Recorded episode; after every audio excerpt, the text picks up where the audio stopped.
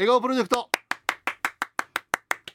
はい笑顔プロジェクトです、えー、トムさんにはですね47都道府県北海道179市町村札幌10区に彼女がいます。えー、私彼女だよというですね報告もお待ちしておりますけれども、えー、今月は6月ということでジューンブライドですね、やっぱこう結婚、ね、彼女たちもやっぱ毎回トムさんとの結婚というのを意識してると思うんですよね。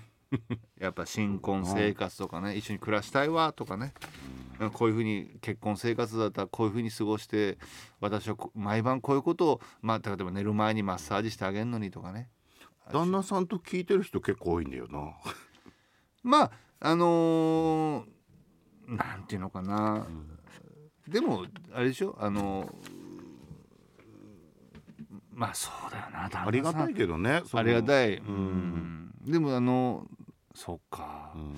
トムさんだけに関してはこの日本という国は一夫多妻制が認められてるけど女性 女性が旦那さんいる場合はね。まあでもそうなるとね、うん。でもほらあのイマジネーションうん。イマジネーションな部分もあるし、うん。リアルな部分もいろいろこう入り混じって部る分はなあまあだねそううんやっぱ混じってるっていうまあのねご当地のねそうだね。いろんなことを教えてくれる部分ではリアルだと思いますけどね。ね。うん。えーそういった彼女たちの、おーまあ、メッセージを紹介したり、まあ、あのジューンブライドのね、うん。えー内容を紹介したりっていうコーナーですけども、ええまずはね、えー普通のお便りですね、えー東京からいただきました。ラジオネームコープラス由美会長からいただきました。普通かな。トムさん先週はシュキシュキ言ってくれてありがとうございます。びっくり嬉しくて右の肩の関節が軽く外れました。ねそれ大問題だよ。そして先週宣言した由美会長柴咲コウになる予定を計画も少しずつ進んでおります。まずは首にできたイボを取りました。いやいや どういうこと？これもトムさんに好きって言ってもらうためですからね。じゃあね。っていうことでね。なんかタイミング的にそうだったのかな？うん。ね。うん。今由美会長は、まあ、柴咲コウになる、ううん。ん、だから由美会長はねあのーこれから毎週ねあのコウになるための計画ちょっと今週はうん。こうになるためにこうしてきたっていうのを。送ってきてくれると急に一人のコラム始まるみたいな感じじゃないか。これはあの由美会長うんね、あのどれだけ私がこうに近づいたかっていうのを報告くださいねこれ楽しみに待ってますえ別にテーマ関係ないでしょ。振り目でしょ。そういこれはもうあのなんちゅうのココーナーインコーナーみたいな感じで、ん。由美会長こうプロジェクトだから。複雑にするなよ。待ってます、ええ。さあ、えーここからですね今日はジューンブライド告白編ということでね、うん。どういうふうに2人は付き合ったのかなみたいな感じなんですけどもそれにちょっとまあちなんだメッセージなんですが、えー滋賀県の彼女泉ねお久しぶりです。滋賀の女泉です。あまりにメールを送ってないものですから除籍とかになってないでしょうかそういえば私はラブ資料には何て書いてあるんですか？皆さんのジューンブライド話素敵ですね。ゼクシーを置いて喧嘩になっちゃった私たちには関係ないのかな？そっとエピソード忍ばしてきましたね。何しな何かあったの？泉がゼクシーを置いて喧嘩になっちゃったんだ。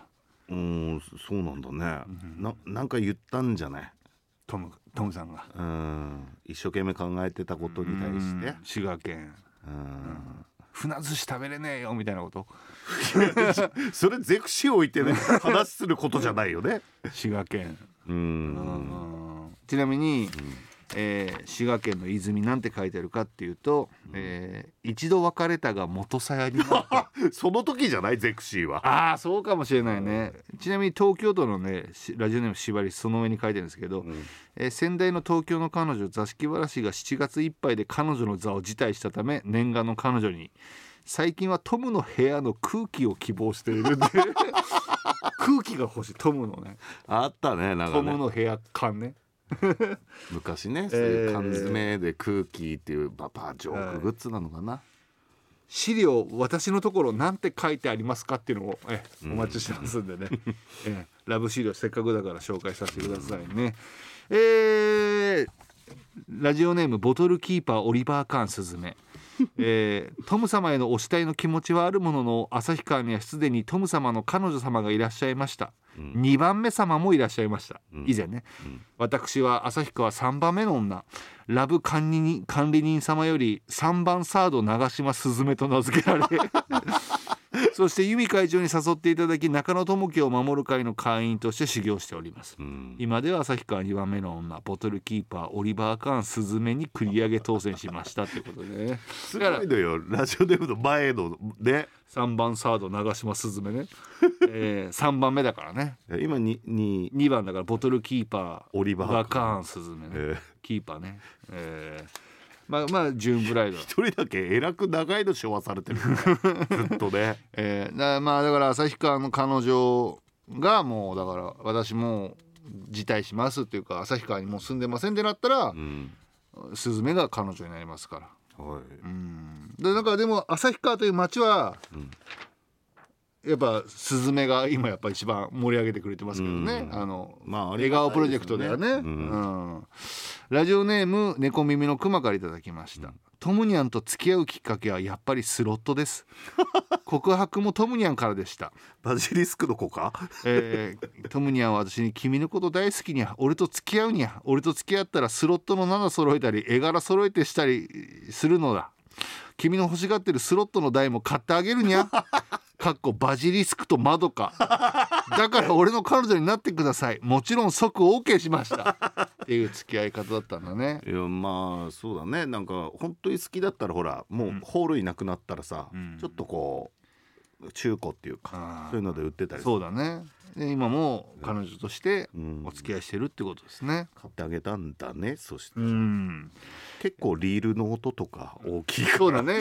部屋でやるとね、ええ実はね俺も、あれパチンコ屋さんだからね。うん。あんま気になんないけど、うん。ほんと一般住宅だったらとんでもない、あのリールの丸音結構ね、するんだよね。ね、うん。えー、おしゃまんべのスターシア、えートムさんとの秘密を教えます、うん。出会いは函館行き都市間バスのバス停。うん。私からお声をおかけしました。そしておしゃまんべのカニ祭りで早食い大会の MC をしてらっしゃって トムさんの目がキラリ。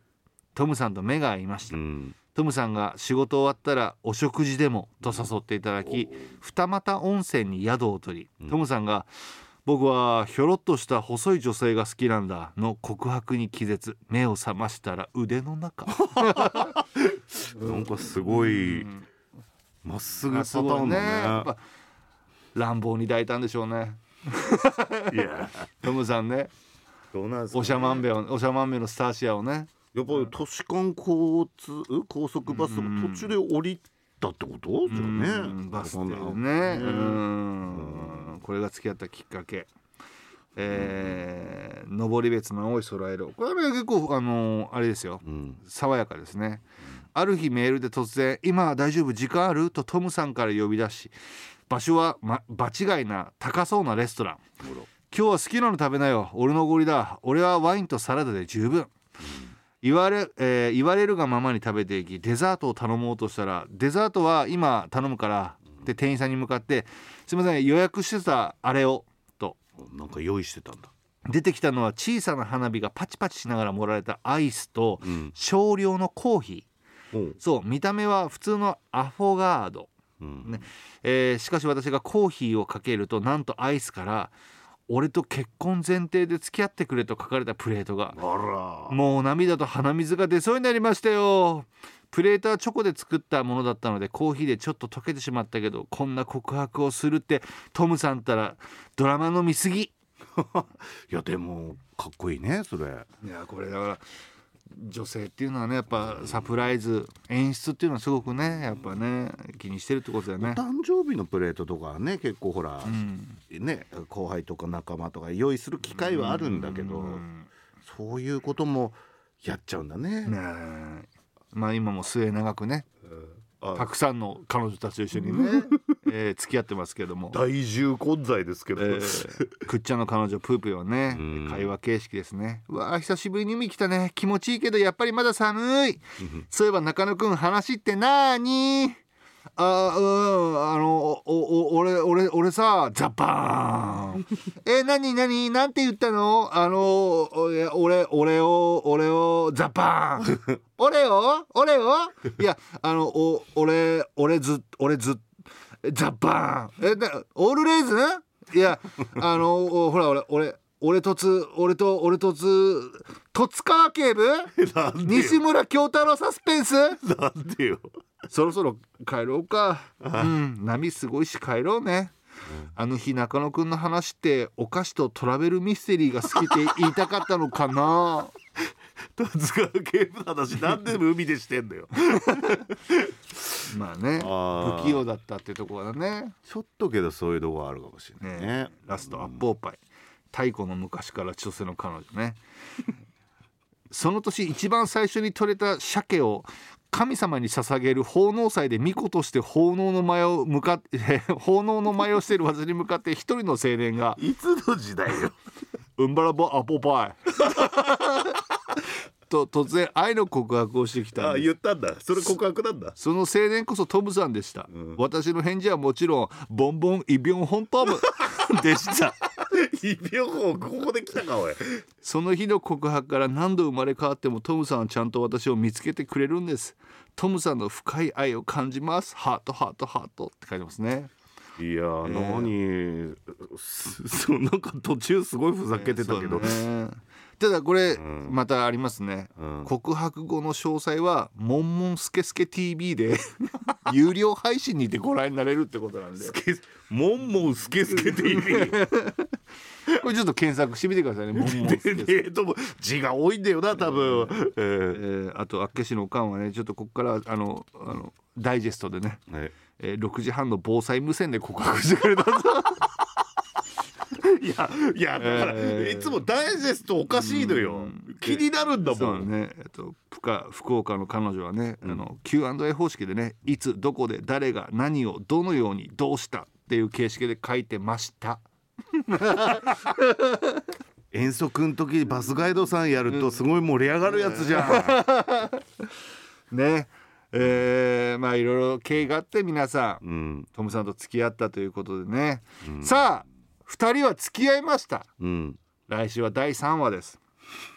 第3話はやっぱ付き合っていって結婚するまでにピンチっていくつかあると思うんですよ。そこで第3話2人の最大のピンチを乗り越えた話。ああ。ね。僕はあんまり乗り越えられないタイプだったんですけど、ね、例えばなんかうん。ライバルが出現したとかね。そういうねトラブルじゃないけど試練ね、うんとかね。あとなんか2人でデートをしてスカイダイビングの途中とかね。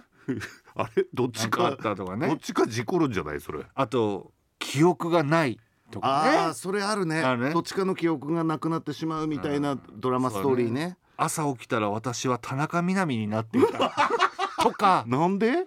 とか、うん。いろいろあるのよ。